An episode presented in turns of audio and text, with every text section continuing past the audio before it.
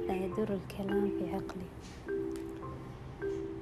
حين تفكر آه، أحيانا آه، في مناسبة الأشياء بين الناس مناسبة الأفعال والأقوال التصرفات بشكل عام.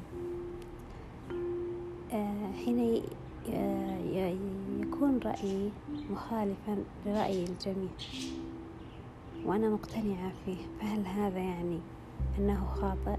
فقط لكونه مخالف لرأي الجميع؟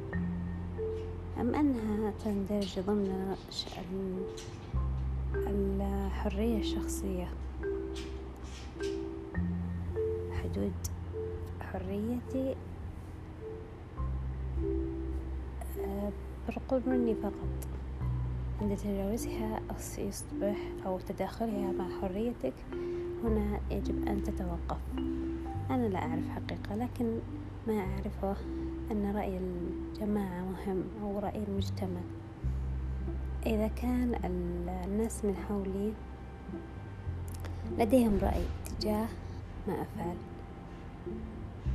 هل يعني ذلك أن أخذ بعين الاعتبار؟